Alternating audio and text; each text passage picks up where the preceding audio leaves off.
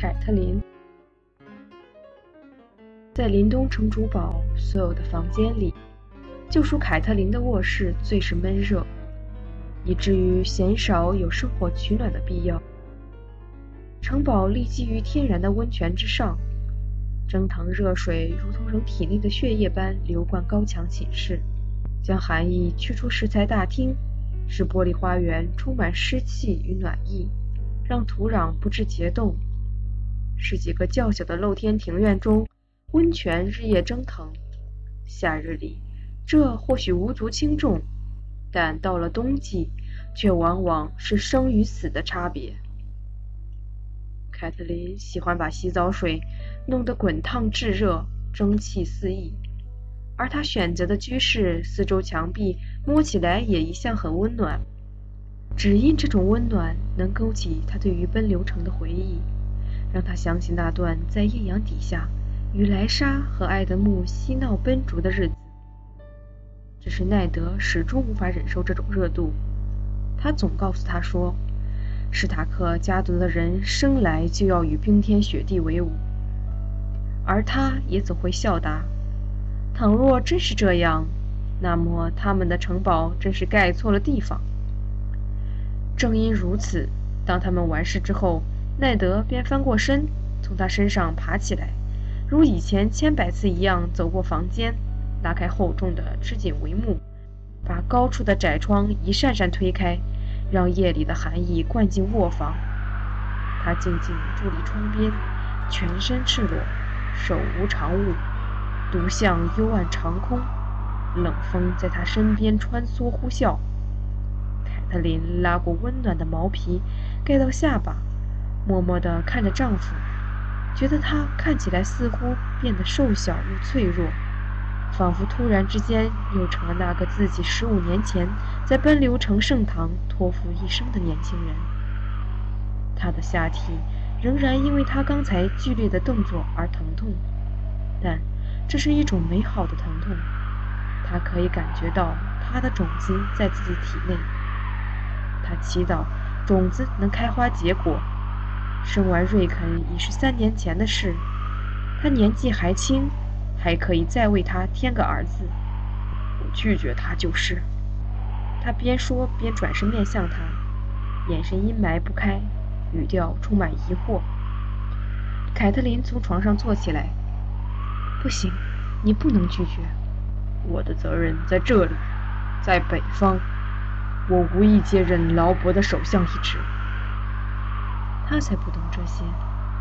他现在是国王了，国王可不能当常人看待。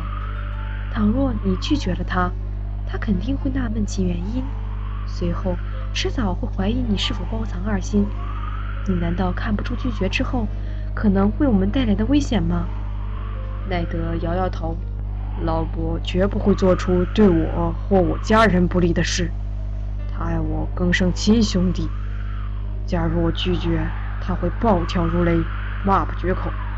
但一个星期之后，我们便会对这件事嗤之以鼻。他这个人，我很清楚。你清楚的是过去的他。他答道：“现在的国王对你而言，已经成了陌生人。”凯特琳想起倒卧雪地的那头冰原狼，想起喉咙里深插的鹿角，他得想办法让他认清事实。大人。国王的自尊就是他的一切。劳勃不远千里来看望你，为你带来如此至高无上的荣誉，你说什么不能断然拒绝？这等于当众吹他一个耳光呀！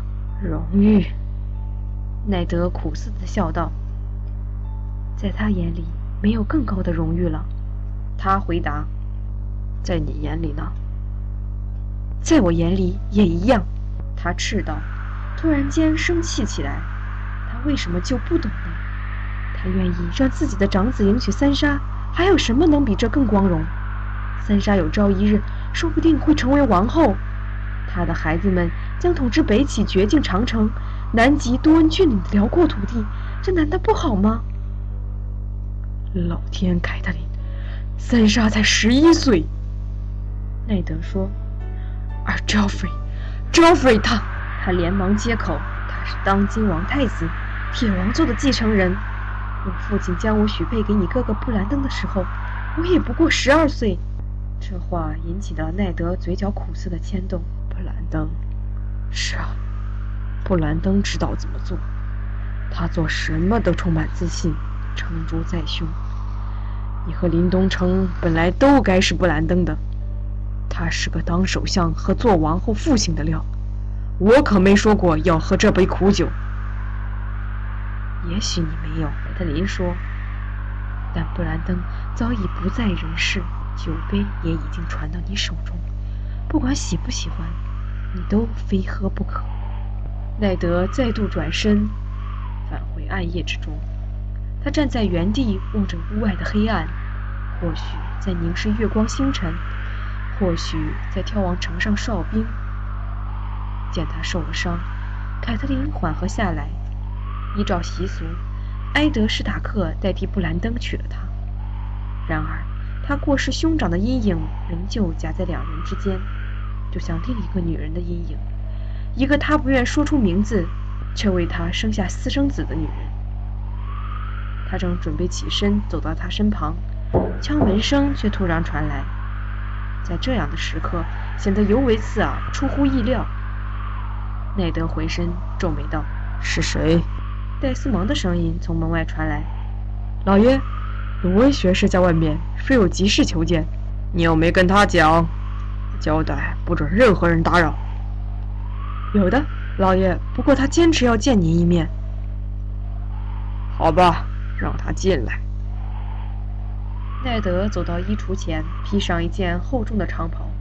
凯特琳这才突然惊觉到屋里的寒意，她在床上坐起身子。把毛毯拉到下巴，我们是不是该把窗子关起来？他建议。奈德心不在焉地点点头。鲁温学士已经被带进来了。学士是个瘦小的人，一身灰色，他的眼睛是灰色，但眼神敏锐，少有东西能逃过他的注意。岁月给他残留的头发也是灰色，他的长袍是灰色羊毛织成的。镶滚着白色绒边，正是史塔克家的色彩。宽大的袖子里藏有许许多多的口袋。鲁温总是忙不迭地把东西放进袖子，不时能从里面拿出书、信笺、古怪的法器、孩子们的玩具等等。想到鲁温师傅袖子里放了这么多东西，凯特琳很惊讶他的手还能活动。学士只等到身后的门关上之后，方才开口。老爷，他对奈德说：“请原谅我打扰你们休息。有人留给我一封信。”奈德面带温色的问：“有人留给你一封信？谁留的？今天有信使来过，我如何不知情？”老爷，不是信使带来的。有人趁我打盹时，把一个雕工精巧的木盒。放在我观星室的书桌上。我的仆人说没看到人进出，但想来一定是跟国王一道的人留下的。我们没有其他从南方来的访客。你说是个木盒子？凯特琳问。里面装了个精美的透镜，专门用于观星。看来应该是密尔的做工。密尔产的透镜可称举世无双。奈德又皱起眉头。凯特琳知道他对这类琐事一向毫无耐性。透镜，他说：“这与我有何关系？”当然，我也抱着相同的疑问。鲁恩师傅道：“显然这里面暗藏玄机。”躲在厚重毛皮下的凯特琳颤抖着说：“透镜的用途是看清真相。”没错。学士摸了摸象征自己身份的项圈，那是一串用许多片不同金属打造而成的沉重项链。凯特琳只觉一股恐惧从心底升起。那究竟想让我们看清什么呢？这正是问题所在。鲁恩学士从衣袖里取出一封卷得密密实实的信笺。于是我把整个木盒分解开来，在假的盒底找到真正的信。不过这封信不是给我的，奈德伸出手，那就交给我吧。卢恩学士没有反应。老爷，很抱歉，可信也不是给您的，上面清楚写着，只能让凯特琳夫人拆看。我可以把信送过去吗？凯特琳点点头，没有答话。卢恩把信放在他床边的矮桌上，信封乃是用一滴蓝色蜡油封缄。鲁恩鞠了个躬，准备告退。留下来，奈德语气沉重的命令。他看着凯特琳，夫人，怎么了？你在发抖。我害怕。他坦诚。他伸出颤抖的双手，拿起信封，皮毛从他身上滑落。他完全忘记了自己赤裸的身体。只见蓝色封蜡上印有埃林家族的新月猎鹰家徽。是莱莎写的信。凯特琳看着她丈夫说：“只怕不会是什么好消息。”她告诉他：“奈德，这封信里蕴藏着无尽的哀伤，我感觉得出来。”奈德双眉深锁，脸色转阴。拆开。凯特琳揭开封印，她的眼神扫过内文，起初看不出所以，随后才猛然醒悟。莱莎行事谨慎，不敢冒险。我们年幼时发明了一种秘密语言，只有我和她懂。那你能否读出信上的内容？能。凯特琳表示。告诉我们。我想，我还是先告退为好。卢恩学士道。不，凯特琳说：“我们需要你的意见。”掀开毛皮，翻身下床，走到房间的另一头。午夜的冷气寒彻心肺，凄冷犹如坟墓。卢恩学士见状，立刻别过头去，连奈德都被他突如其来的举动给吓住。“你要做什么？”他问。“生活。”凯特琳告诉他。他从衣柜里找出一件睡袍，披上之后，在早已冷却的火炉前蹲了下来。鲁恩学士，奈德开口：“我每一个孩子都是鲁恩学士接生的。”凯特琳道：“现在可不是讲究虚伪礼数的时候。”说完，他把信纸塞进腐燃的火中，然后将几根粗木堆在上面。奈德走过房间，挽着他的胳膊，把他扶起。他的手紧握他不放，脸离他只有几寸。夫人，快告诉我，信里面究竟写了些什么？凯特琳在他的逼问下浑身僵直。那是封警告信。他轻声道：“如果我们够聪明，听得进去的话。”他的眼神在他脸上搜索。请说下去。莱莎说：“琼恩·埃林乃是被人谋害。”他的手指握得更紧。被谁谋害？兰尼斯特家。他告诉他说：“当今的王后。”奈德松开手，他的臂膀上留下鲜明的深红指印。老天！他粗声低语：“你妹妹伤心过度。”她根本不知道自己在说些什么。他当然知道，凯特琳道：“莱莎本人是很冲动，但这封信乃是经过精密策划、小心隐藏的。他一定很清楚，信若是落入他人手里，他必死无疑。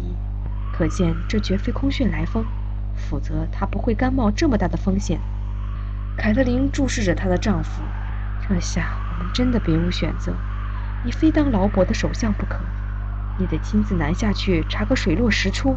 他立刻明白，奈德已然下了个截然相反的结论。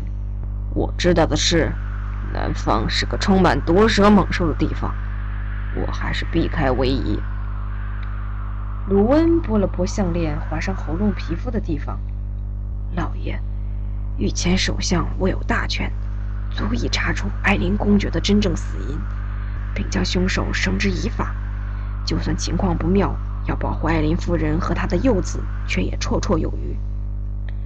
奈德无助地环视房间四周，凯特琳的心也随着他的视线漂移，但他知道此刻还不能拥她入怀。为了他的子女着想，他必须先打赢眼前这场仗。你说你爱劳勃胜过亲生兄弟，你难道忍心眼看自家兄弟被兰尼斯特家的人包围吗？你们两个都叫异鬼给抓去吧！奈德竟往窗边走去，他没有开口，学士也一言不发。他们默默地等待奈德向他挚爱的家园静静的道别。当他终于从窗边回首时，他的声音是如此疲惫而感伤，眼角也微微湿润。我父亲一生之中只去过南方一次，就是响应国王的号召，结果一去不返。时局不同，鲁温师傅道：“国王也不一样，是吗？”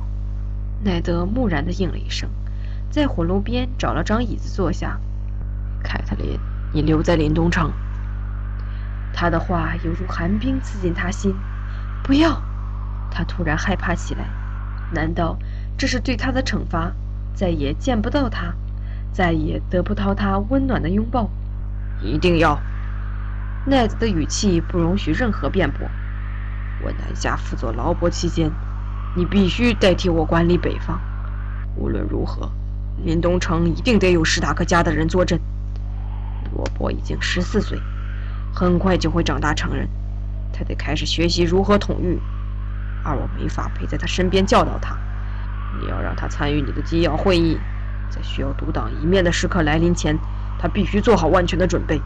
主神保佑，让您早日回来。”鲁恩学士喃喃道。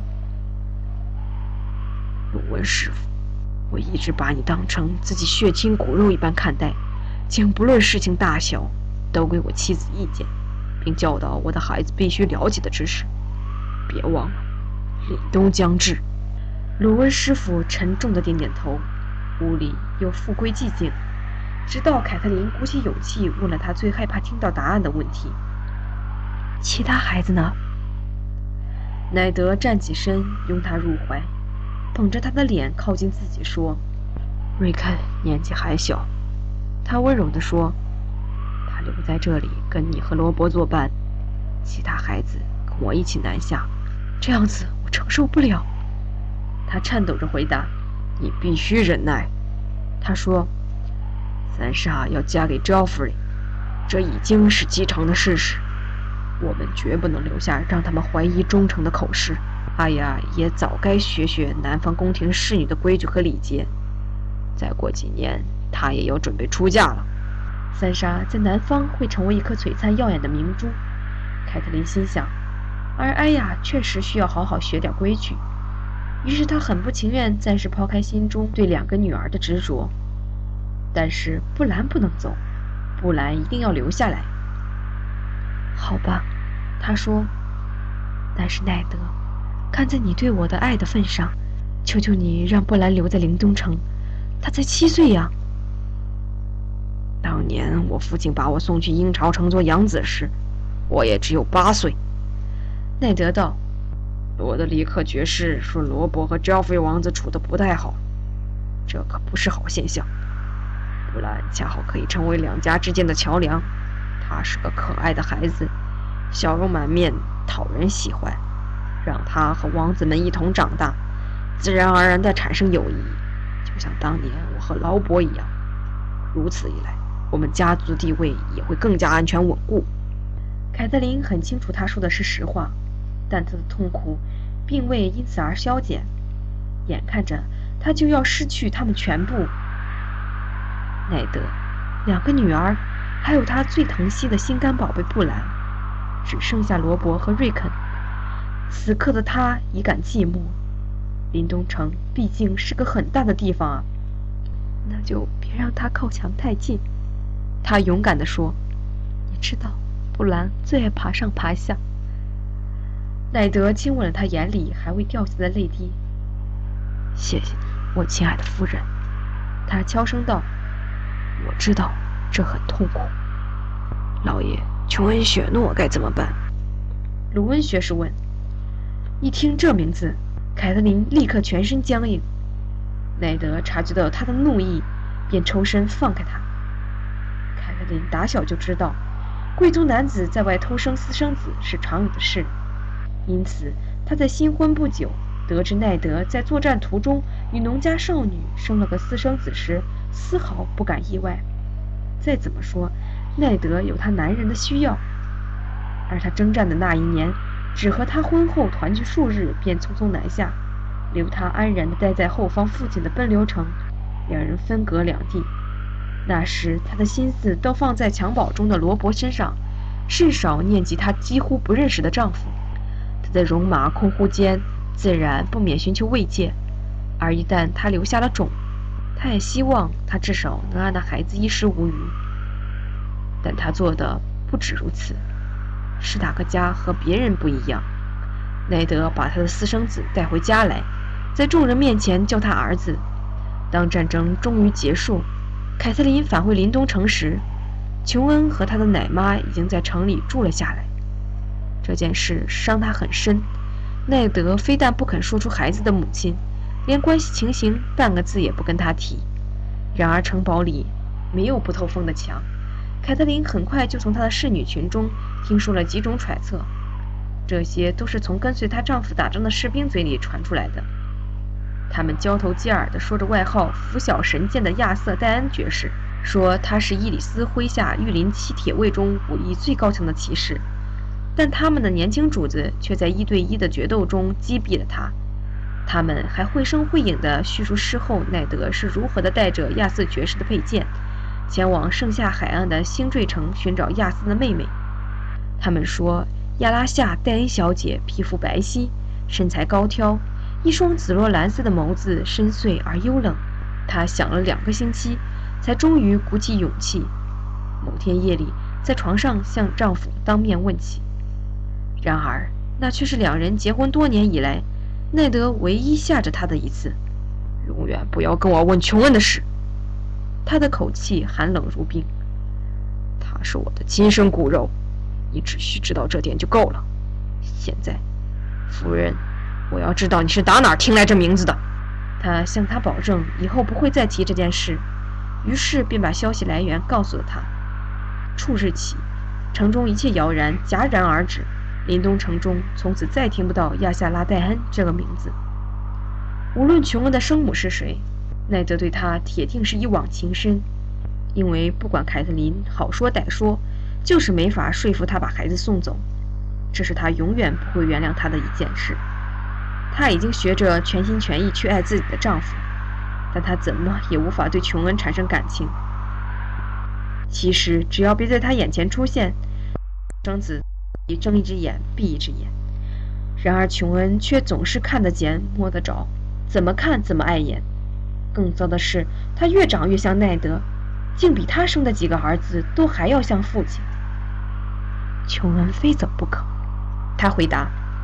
他和罗伯感情很好，奈德说：“我本来希望他绝对不能留下来。”凯特琳打断他：“他是你儿子，可不是我的，我不会让他留在这里。”他知道自己这样有些过分，但他也是实话实说。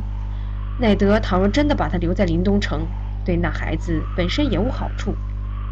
奈德看他的眼神里充满了痛楚。你也知道，我不能带他南下。朝廷里根本没他容身之处，一个惯着私生子姓氏的孩子，你应该很清楚旁人会如何闲言闲语，他会被排挤。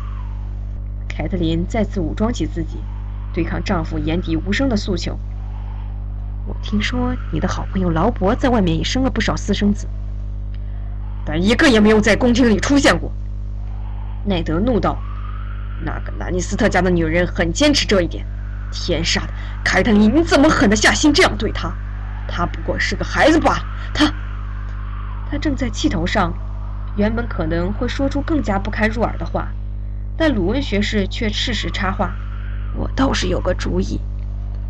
您的弟弟班扬前几天来找过我，那孩子似乎对加入黑山军颇有兴趣。”奈德听了大吃一惊，他想加入守夜人。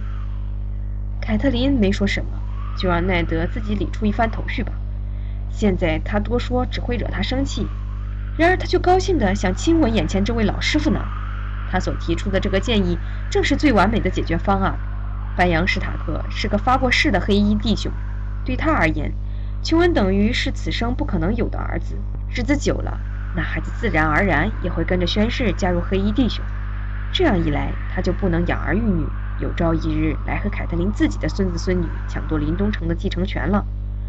鲁恩学士又说：“老爷，加入长城守军可是很高的荣誉，而且即使是私生子，在守夜人军团里也可能升到高位。”内德思赌，但他的语气仍然有些困惑。可琼恩年纪还这么小，倘若他是个成人，说要加入一切还好。然而他只是个十四岁的孩子，这确实是个困难的抉择。罗恩师傅同意，但我们也身处艰难时刻。他所走的这条路，不会比您或夫人走得更崎岖坎坷。凯特琳又无可避免地想起他即将失去的三个孩子，想要保持沉默太难了。奈德转过身去，再次望向窗外，他那长长的脸庞宁静中若有所思。最后，他叹口气，又回过头。好吧，他对鲁恩学士说：“看来这是目前最好的办法了。我会跟班扬谈谈。我们什么时候告诉琼恩呢？”老师傅问。“还不是时候。我们要先做些准备。距离启程足足还有两个星期，就让他尽情享受这段剩余的时光吧。夏天很快就要结束。”童年的日子所剩无几，时机一到，我会亲自告诉他。